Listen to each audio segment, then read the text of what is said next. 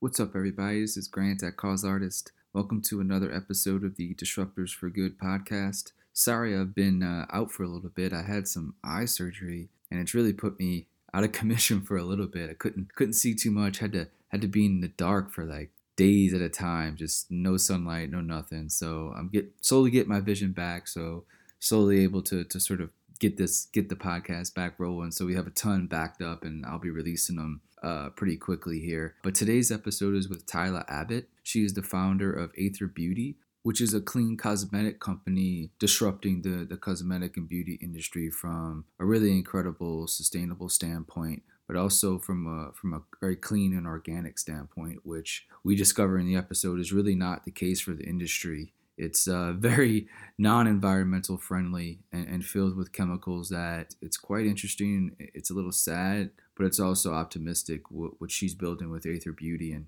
what she uh, what she learned from her time at Sephora um, on the sustainability team there, really building out their sustainability guidelines at Sephora. So she talks a lot about that. She talks a lot about the industry, where it's at, you know, where she's trying to lead it to. So she's an absolutely inspirational individual and she speaks, you know, so intelligently about this subject matter. I mean, I don't know anybody in the world or she's probably top five person in the world to, to really talk to this stuff about. So it's really, really interesting topic, and I hope you enjoy the conversation. It's good to be back. Uh, have a great day, have a great week, and we'll talk very soon. Thanks. Bye.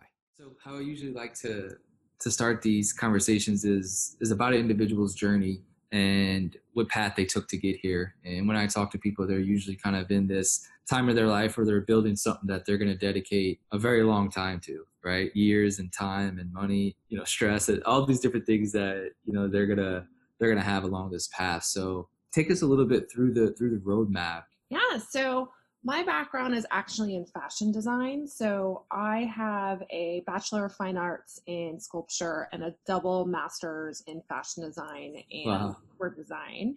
And so I worked in the fashion design realm for a few years before I transitioned to beauty. But I was super young at the time and I worked for a small company. And the company that I worked for, I was really lucky because A, it was small, so you sort of learn every single aspect of the business. But B, mm-hmm. we had production in house, which was at the time somewhat unheard of. Right. And I was there for a few years and the owner transitioned the production to China. Mm-hmm. And so I used to have to go to China once every two months months to work with very small factories that would handle the small amount of units. And I, you know, saw a lot of things I wish I could unsee. And I felt very disempowered at the time. I was super young, um, but it always sort of stuck with me and really helped me understand, you know, a product life cycle and who touches things before something ends up in stores. Um, and fast forward, so then I sort of transitioned to beauty and I got my job um, in beauty at Sephora. So I sort of transition because I became in charge of their private label brand for accessories. So mm. for me, mm. that was kind of like a little bit of a easy leap. So I was designing makeup bags, eyelash curlers, makeup brushes, tools of the trade, everything that was basically not formula. Um, and in true Sephora fashion, I was thrown into formula development to my job and basically had to roll up my sleeves and learn in order to basically survive. But for me, I sort of thrive in that sort of environment and I absolutely loved it. I got to eventually be in charge of all makeup collaborations. So every wow. time it said a brand plus Sephora, like Moschino to Museum of Ice Cream to Pantone for many years. And so it got me really into this great creative space. And I got to learn from some of the best product developers in this space. And I got to learn really from the Sephora client themselves. Mm-hmm because nobody holds back in this space when you launch a product. you will know sure, I bet. or loves it. Um, but it's a really great tool to understand what the client is looking for and to really be able to push formulation to to basically create product that she'll love. So I loved my job. I got to be creative. I got to travel the world. I got paid really well, but just after a while, I just kind of started to have a disconnect with formulating conventional cosmetics and living in organic lifestyles. So right. I've been a vegetarian for over 27 years.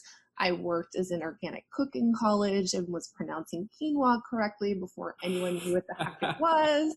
Um, I got an organic couch made because I'm terrified of fire retardants and kind of to make myself feel better because at the time I just, you know, thought my job was my job. Right. I wanted to do something and being part of Sephora, which is such a great, huge entity, I actually volunteered there on top of my day to day role and became their head of research and development for sustainability for all of Sephora. Hmm. And so I, you know, went to a ton of sustainable cosmetic conferences. I talked to so many packaging engineers in the space and sort of learned how bad the packaging piece was in the yeah. beauty industry. Right. The EPA reported that a third of the landfills from the beauty industry. Wow. Incredible.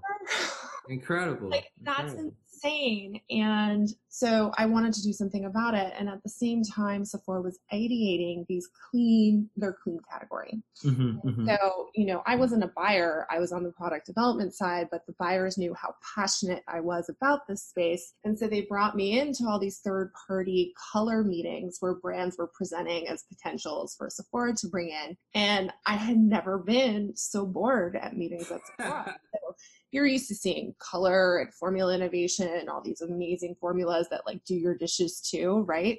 and the space at the time was so far behind conventional that in a meeting, I actually, you know, stopped a meeting and told a brand how to fix one of their products before they launched it. And they stopped the meeting. They were like, who are you?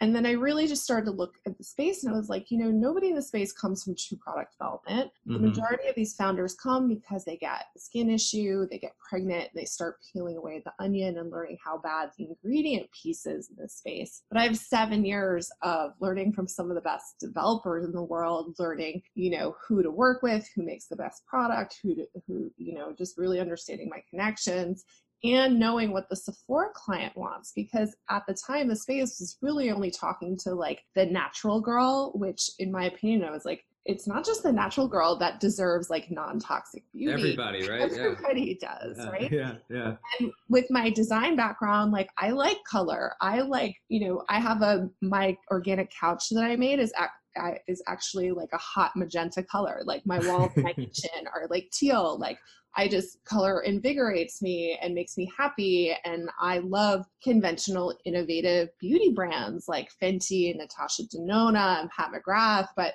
you know, I don't like the ingredients that they use. And I knew I could formulate to that standard. So it was sort of the blossoming of an idea to sort of leave and start my own brand. And I sort of naively sat down and crunched the numbers, but it was enough of a mental boost for me to leave and launch the brand. So I did it, I left in April 2018 and I launched the brand in June that year in the summer solstice.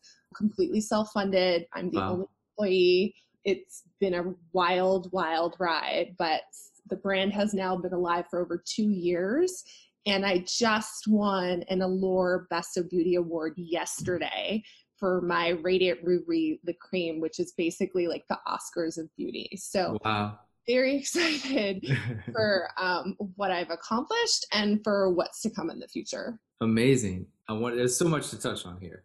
Uh, the, the first thing would be is like I've never heard of somebody like going to volunteer at a company that they already work for. So what was like that conversation like? Because they did they not have any type of sustainability like team or, or person that was sort of they were sort of trying to figure it out so they had someone out, yeah. on the team that was trying to build a team and so you know when you try to build a team you don't have a lot of dollar allocation or right. whatever so I just wanted to help and I was like, how can I help you? Um, and so, you know, I was already paid as an employee. So right. whatever I did would have to be on top of what I could handle. Um, but that's a great way to get onto certain projects and stuff like that within Sephora. So that's that's pretty common, especially for like larger companies. Yeah. Um, or people want to transition. They actually uh, tried to get me to come over and just be on the sustainability team, but mm-hmm. I'm a creative person and I yeah. like producing product and that sort of piece would be largely missing for me. So i sort of wanted to prove that i could have a sustainable brand and not be like whole foods granola and compete with right. the prestige brands. How long were you in that did you volunteer for that role for like on that team and kind of the r&d part I think the a little over two years. Um, okay, so you, you learned a lot for sure. You know. Packaging guidelines that they still mm-hmm. use, which is funny because I am a, a brand that sold at Sephora and they are you know their sustainability team has definitely grown and they've definitely made great strides. Oh, I'm sure, yeah. Trying to help, but they like gave out a pamphlet to all their brands about like you know sustainable packaging and all that, and I was like, oh, I wrote this. I wrote this. but yeah, it was kind of like full circle for me. So a, a little bit about kind of what you, I guess, what you learned along the way, because the one thing that really jumped out at me in, in kind of doing uh, just a little bit of reading was that there's 11 banned chemicals in color cosmetics in the United States, but there are over 1,300 in the European Union that are banned. And I think a lot of what sustainability is in any sector, not just cosmetics or beauty, is like education, right? I think people as we as we continue down this this path of like the internet exploding and being able to to like answer any question you have, right? I think more and more people are kind of looking into how their things are made, what's in it, especially with food, right? Especially that movement of food, that revolution of like, what am I putting in my body, right? Like that was a huge sort of thing that that kind of happened over the last couple decades. And now like what we're putting on our body, I think is taking the same revolu- evolution and people wanting to know more and doing your sort of just like research and digging deep into this stuff was that the most shocking thing that you, you saw was was sort of the the banned chemicals area or was it the the shipping right and, and the, the waste that goes into to cosmetics is, is amazing i didn't know that right but we're, we're we're just the alarm setting off at every single angle of the industry when you were taking that deep dive yeah, you know, the ingredient piece wasn't so shocking to me just because, you know, I'm used to how rules work in the US. Mm-hmm. So the the law that you're referring to is the law that was established in 1938. So in 1938, wow. the FDA banned 33 chemicals in all of beauty, but it hasn't been updated since then. Wow. Um, and in the US, it's a mentality that you have to prove that something is unsafe before mm-hmm. it's taken out of the market. Mm-hmm. Um, and since 1938, there's been over 16,000 ingredients introduced into the cosmetic world. And each, com- each country has their own set of rules. Canada bans over 500 ingredients. The EU has over 1,300. Um, the EU's mentality is that you have to prove something is safe before you can introduce it into the market. Right, right different, you know, perspective on how they basically run their government. And so, you know, for me, I actually keep adding to my list and now I'm over 2,500 ingredients. Wow. So 1,300 is great. And, you know, people are always like, what's the top five ingredients I should avoid? And I'm mm-hmm. always like, well, if it was just five, my list would just be five. You know, I could you know, only eat organic broccoli, but if you're eating, you know, conventional potatoes at the same time, like you're you're just not really doing much for your health. Um, and yes, it totally stems from food because people understand this direct connection mm-hmm. that they're putting something in their body. Um, and that's how I got into this world with becoming a vegetarian, with becoming, you know, huge advocate for organic and understand what's being sprayed in our food, and then understanding the chemicals in our everyday life, in our carpets, in our mattresses, in our cars, in our anything. Um, we're surrounded on a daily basis. So, you know, there's so many upticks in cancers in our world, and especially with women, it's hard not to make a connection with everything we're surrounded by and breathing in on a daily basis. I mean, even the fires in California, you know, people are breathing in air of things that right. never to be burned. Right. So, taking care of your health is a very important passion of mine but you know the packaging piece i think was more eye-opening to me. Yeah so, crazy. yeah so you know even as a product developer like there are basic things i didn't know. Um, and granted you know i'm not an industrial designer. I worked with great packaging people in the space and i actually you know when i started ideating the brand i you know bombarded them with a ton of questions and i went to recycling facilities and just basically like learned how our infrastructure works, which people mm-hmm, don't design mm-hmm. understanding how our government actually works with how um, you know people people just think that they put something in the recycling bin and it magically reappears in, right right in their fridge right yeah yeah and so you know i was incredibly naive when i first went into this space like i went yep. i went to recology in san francisco with a bunch of different like packaging components that I had. And I thought mm-hmm. I could mm-hmm. like watch them go down the line and see where they end up. You know, I was like, oh, this will be a fun project. And no, they just come and dump tons and tons and tons on these conveyor belt. And then it gets separated through sensors and mm-hmm. you know, eventually, you know, in these different categories and bundles. But just even knowing basics like black plastic it does not get recycled and goes mm-hmm. directly to the landfill on a simple fact that it's being laid on a black conveyor belt and the sensors can't read black plastic.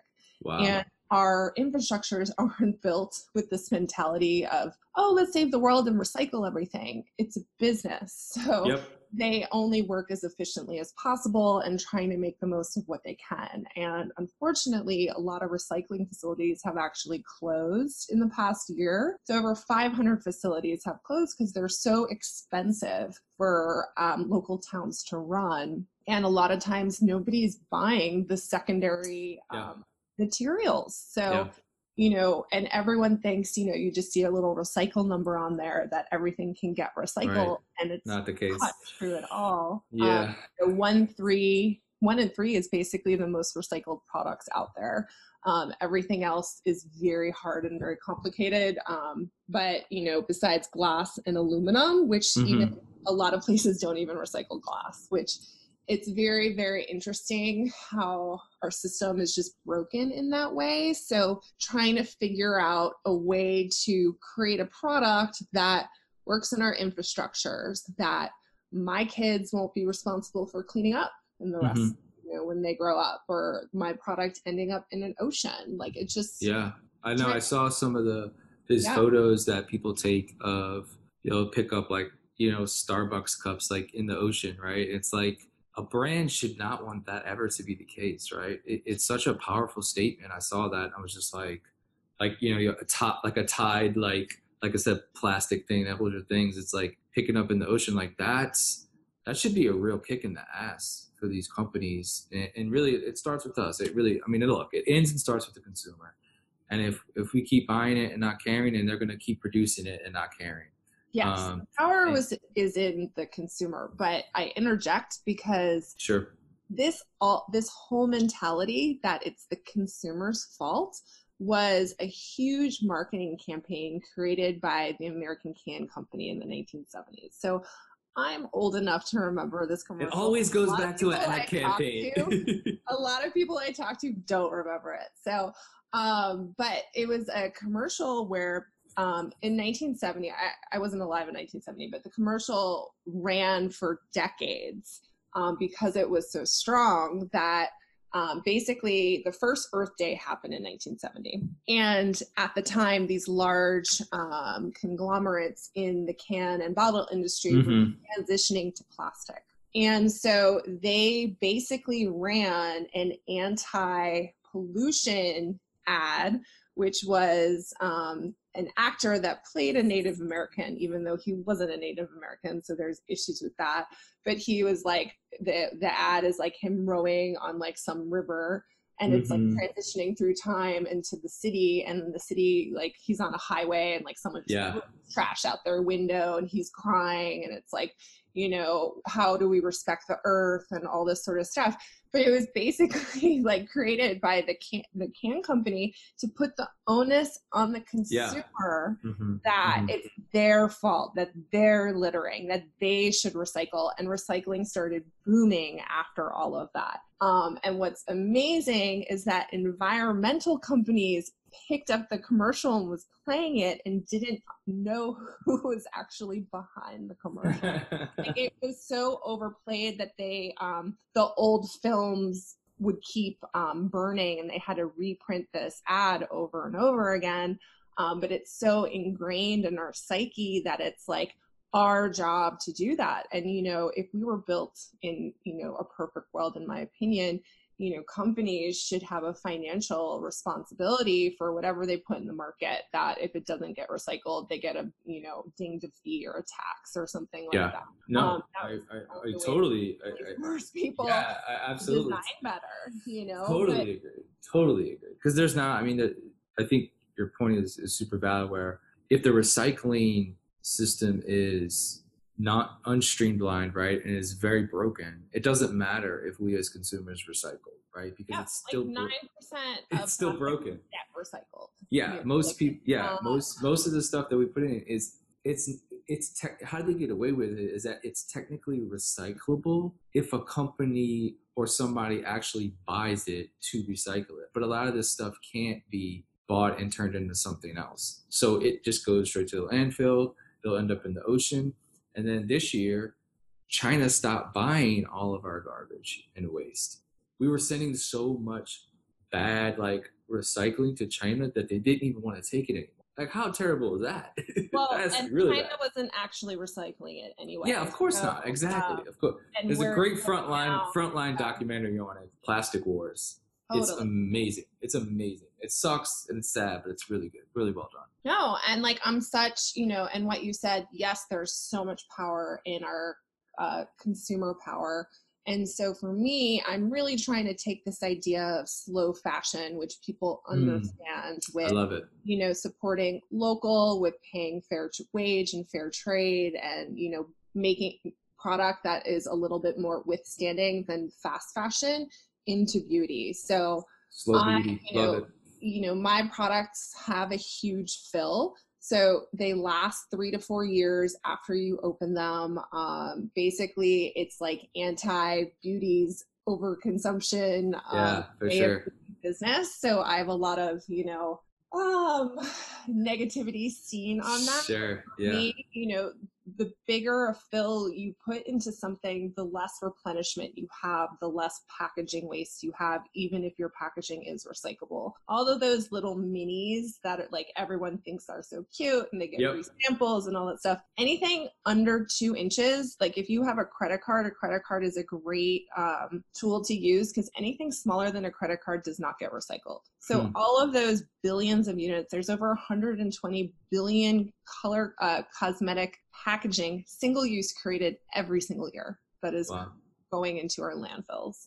So really just, you know, I always say to someone like it's so easy to just press buy on Amazon and like get something, especially right now in a COVID world, delivered to your world. But for me, we're sort of in this weird nomad land because we moved out of our place in San Francisco in March and we've been like living Airbnb month to month since, but that's another story. But we pare down our our things and our necessities and say you need whatever you need to buy a new spatula something for your car like food item like you know it's really easy to look at a food product and understand where it's coming from what Mhm. the ingredients are and the sort of nutrition value it's really hard to do that with other categories with beauty you know that's why a lot of these conventional beauty brands get away with using ingredients like teflon literally teflon the same spray Jesus. on your um, pans are being used in eyeshadow products and being used for clean beauty brands so it's so interesting to me because there is no laws and regulation that Mhm. well, you know, there's Mhm. tons of greenwashing, tons of clean washing, all of that. Um, that you really have to be a scientist in order to understand and read an INCI. So it's been, you know, really all about education, just like you said. But even like the next pot I have to buy, I'm like, you know, let, let me research a pot that's going to last Yeah. longer that's not the cheapest thing I can find in China because I've been to China and I've seen probably who's making that piece um, Mhm. Mhm. and how it affects their lives, their sort of living conditions. Um, it's just been, you know, really interesting to now be empowered to make these choices where I look at every single, you know, raw ingredient and I look at every single ingredient in my packaging like a raw ingredient to Mhm. make the best choices. Um, for example, mirrors and magnets are completely unrecyclable. Yep. Magnets are mined and they're part of rare earth mining, which is incredibly toxic to the health of their workers and the environment. And we are like putting magnets in every single lipstick case, every single Mhm. compact. I mean, mirrors are in our uh, magnets are in our computers and our phones everywhere, but like everyone just thinks it's a magnet. Nobody Right. thinks about the actual person associated with. And this whole trend of like vegan and cruelty free is great. But I always say, what about human cruelty free? Like, Yeah. don't understand, you know, the child labor, the forced labor, the prison labor that happens in our everyday products all the time.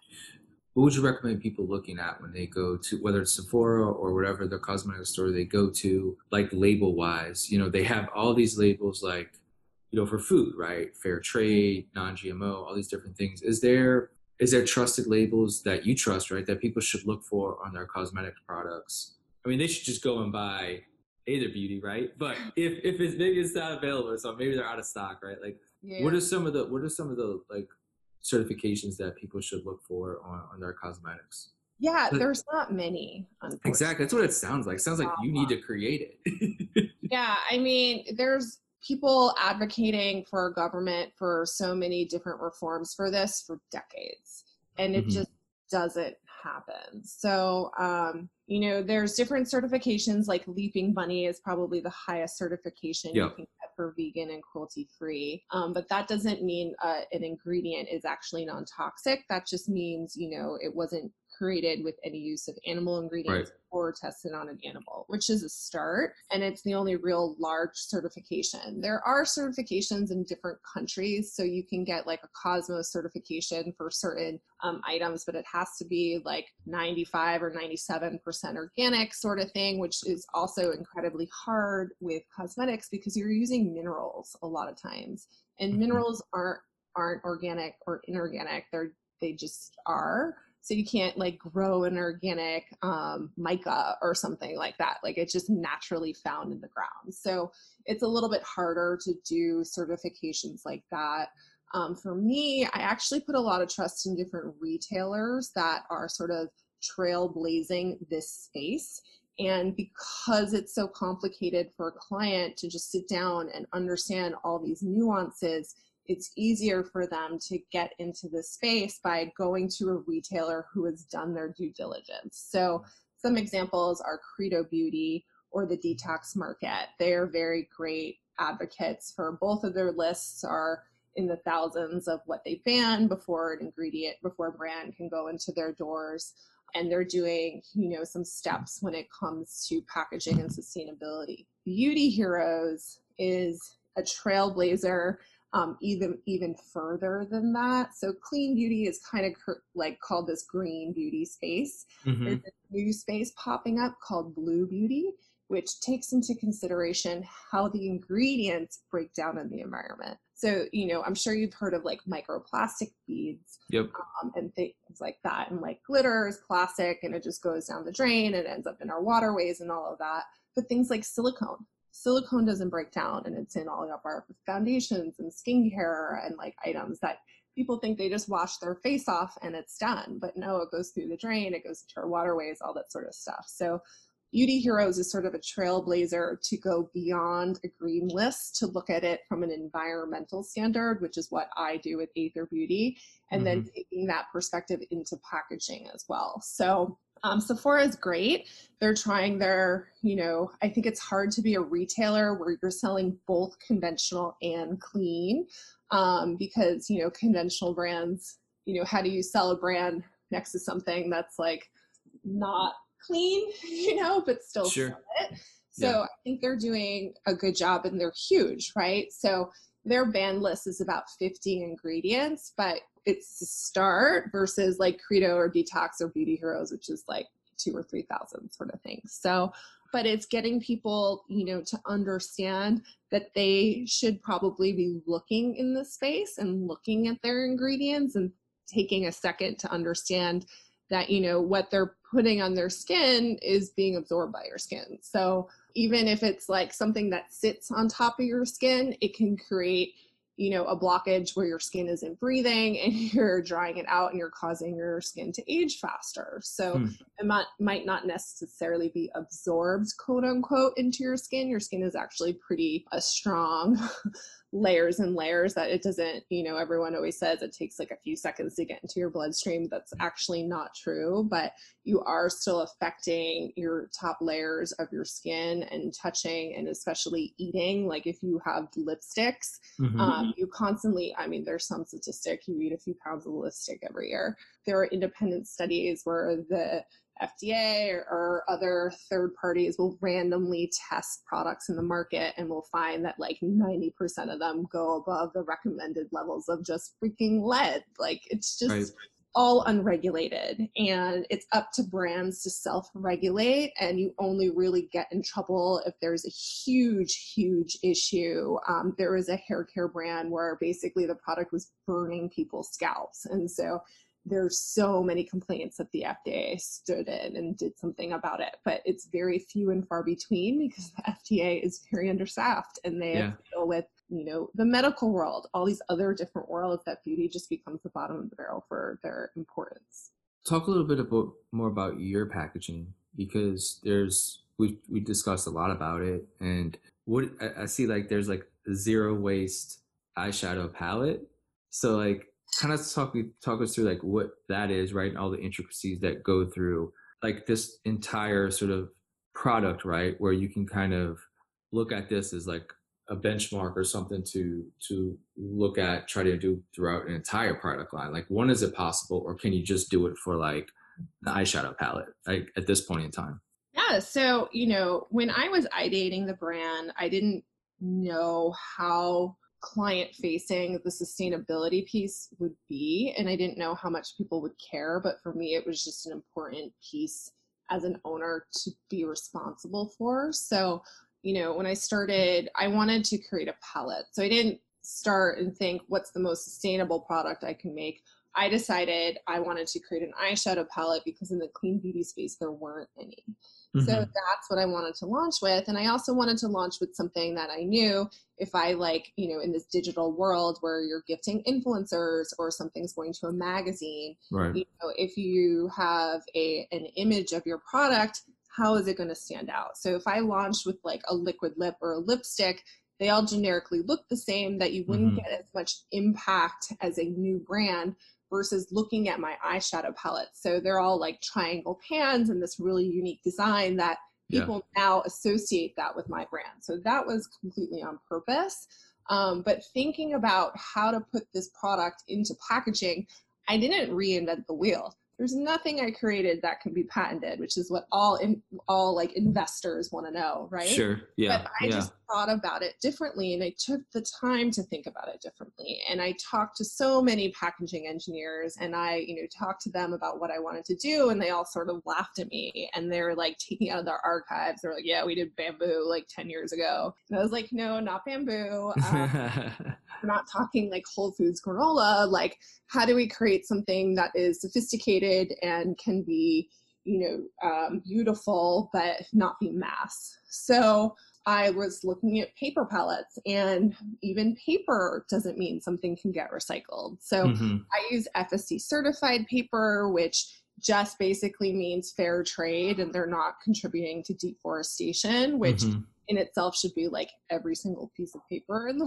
world but sure. that's a pretty easy swap out and now brands are doing that and claiming like they're like the kings of sustainability so there's a lot of there's a lot of um greenwashing yeah yeah that, that's got to be a little disappointing. Like yeah, for you, it's very frustrating. Yeah, it's got be. Because as much as there's no regulations in the ingredient piece, there's no real regulations in the packaging pieces as, as well. Although there's been some um, class action lawsuits against like Amazon and like Keurig. Like Keurig was claiming their um, little coffee pods were recyclable, but like I said, they're smaller than two inches, so they can't get recycled.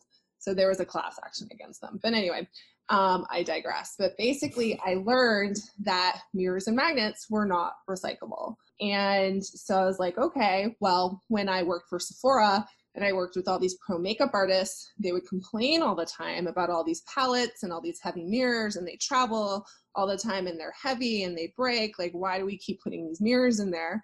So it was just kind of like, okay, I don't need to use a mirror. Everybody uses this in front of a mirror anyway. Mm-hmm, mm-hmm. And then yeah, great point. Yeah. Instead of like a magnet closure, like I came up with an elastic, and sure, an elastic is totally, you know, plastic. Like that's what it is.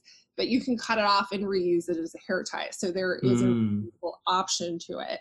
I never claimed to be a hundred percent, you know. But it's a, yeah, it's impossible right now though. Right? It's just not there yet. Yeah. Yeah, and it's like, how can you come up with a unique solution that works mm-hmm. for you and your brand?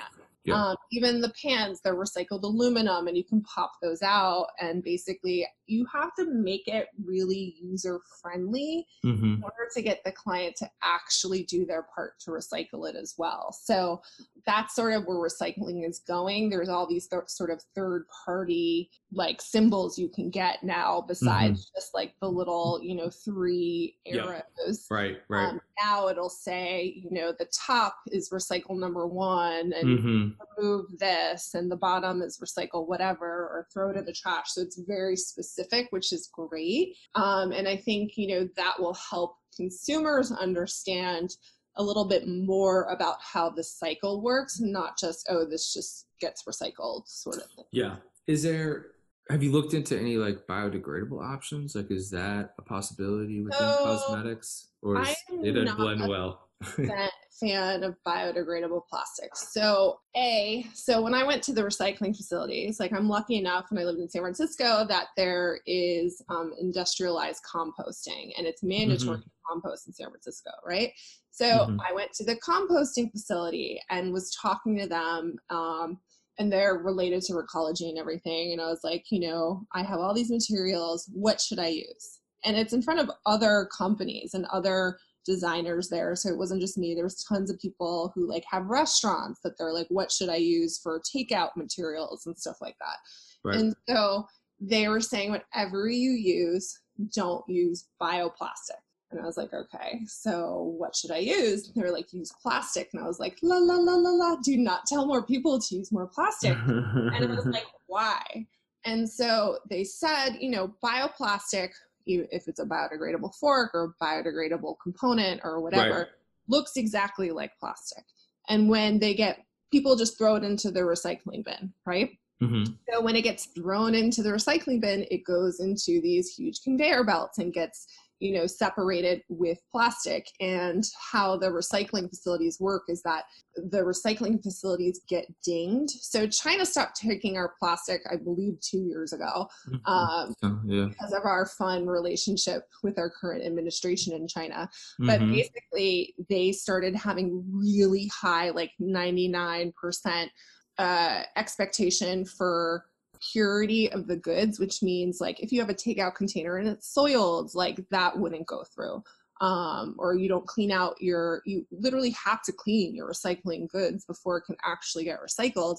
And if it's tossed into a bundle with other materials, they don't just take that recycling food, that food container out, they take the whole bundle and put it in the landfill. So hmm. they're, you know, like I said, it's a business. Like they're not in it for doing the greater good of this earth they're doing it for efficiency and how they're going to make most money um, so biodegradable plastics mess up that stream. Then on the biodegradable side, so if you're lucky enough to even have an industrialized composting facility because these ingredients need an industrialized one, the one in San Francisco is getting faster and faster. So it used to be 60 days and now it's 30 days. And whatever doesn't decompose in 30 days, they just take and put in the landfill. Mm-hmm. Um, mm-hmm. and these biodegradable plastics take six months, nine months, a year to biodegrade and everyone you know thinks it's the solution because it basically has a green name but you're just making you're just making plastic. You're making blast, plastic using a biosource which in my opinion biosources should be used to, to make food like we're now using food for plastic. Um, and so you know that to me has a huge ethical issue. There are some plastics that are being you know created using some certain plant materials like oyster shells and things that wouldn't necessarily used for food but i it's like using black plastic for me. Like black plastic just says it's okay to use black plastic versus understanding black plastic isn't recyclable and you're adding to sort of the bigger problem so mm-hmm.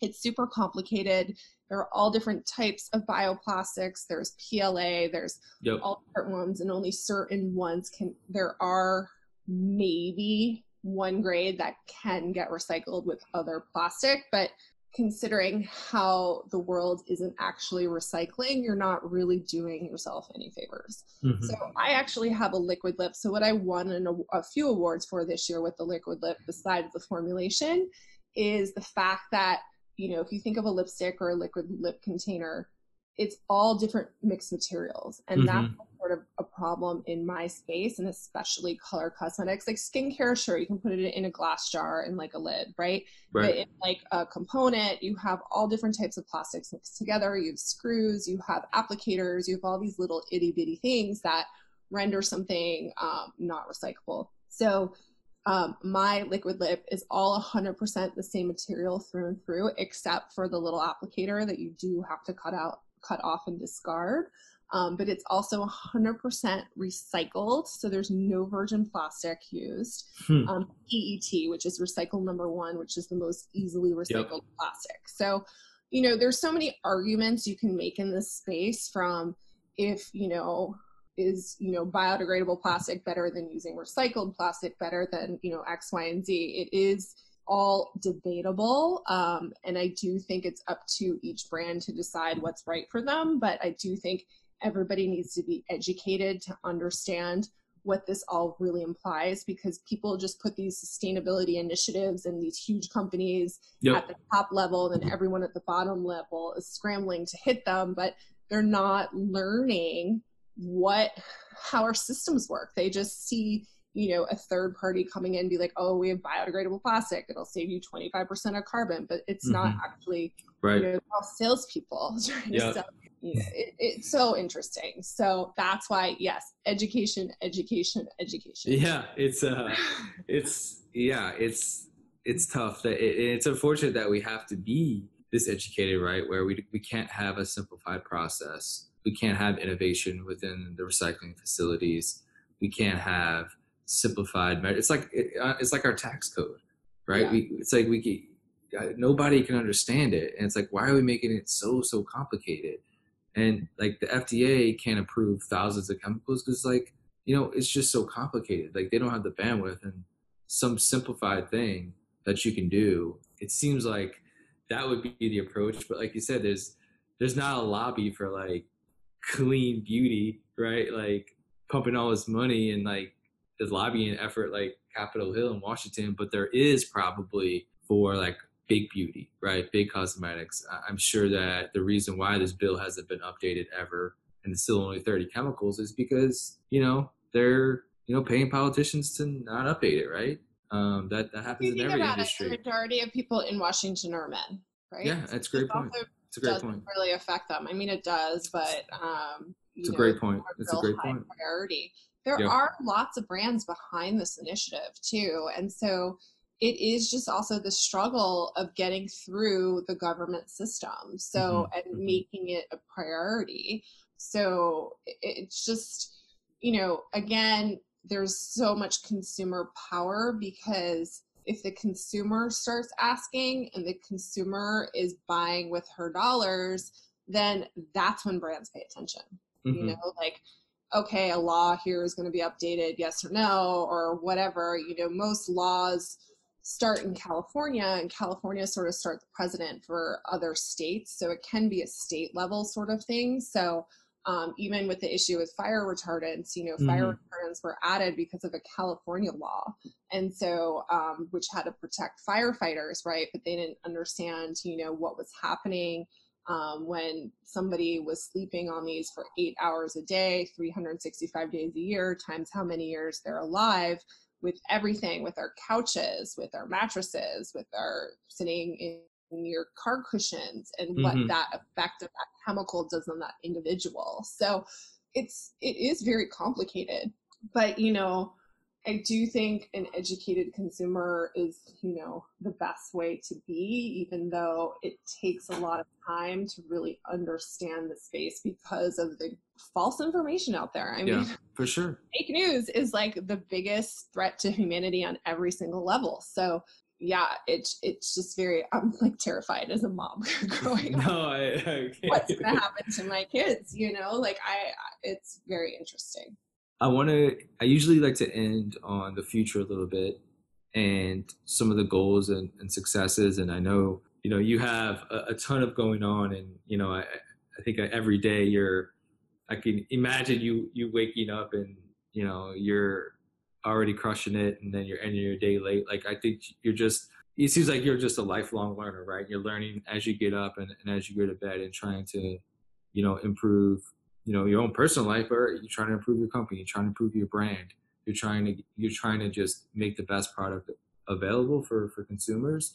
So what is like three years from now five years from now, what are some of the goals that that you have set? What are some of the successes that you've already done a lot right? Within two years right you've already won several awards you've already hit certain milestones internally that, that i'm sure that you've had.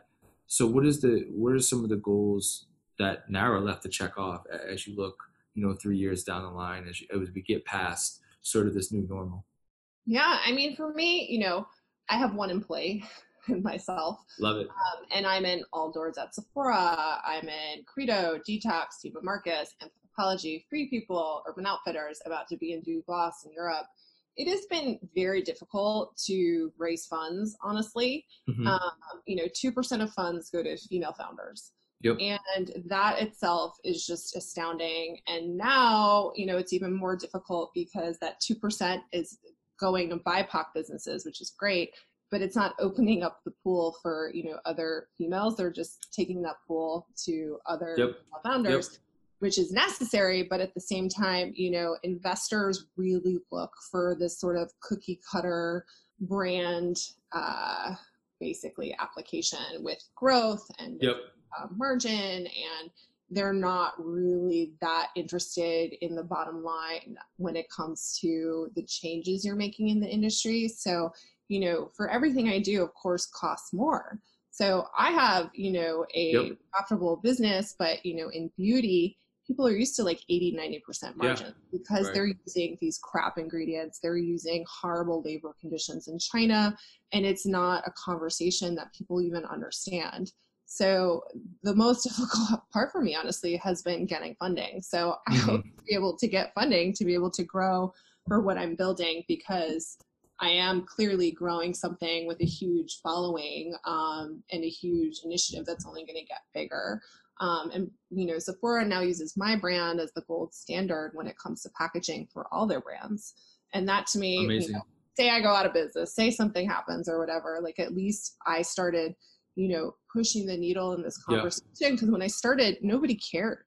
Yeah. and now when i walk trade shows i mean pre-covid when i actually did um, you know every single supplier had some sort of sustainable option. And like yeah, funny because i'd come in their booth and they'd like hide them because they like knew i would just like tear it apart. Yeah of course. um, as sort of thing. But as you should though, right? As you should. Totally. but that's like par. sort of the problem. It's like people just use it as like a selling tool or check, checking the box and they're not really understanding the whole picture. But that's still a step in the right direction on all these little steps are changing it because it's not okay. The waste yeah. that this space is making, the lives that it is touching, the ingredients people are using, like packaging is just the first level. Yeah. So, you know, I really want people to understand, you know, all of the labor that goes behind it. I mean, when a product is produced in China, you know, these people are making on average 200 or 300 dollars a month um, and working 60 hour weeks and living at their factories. So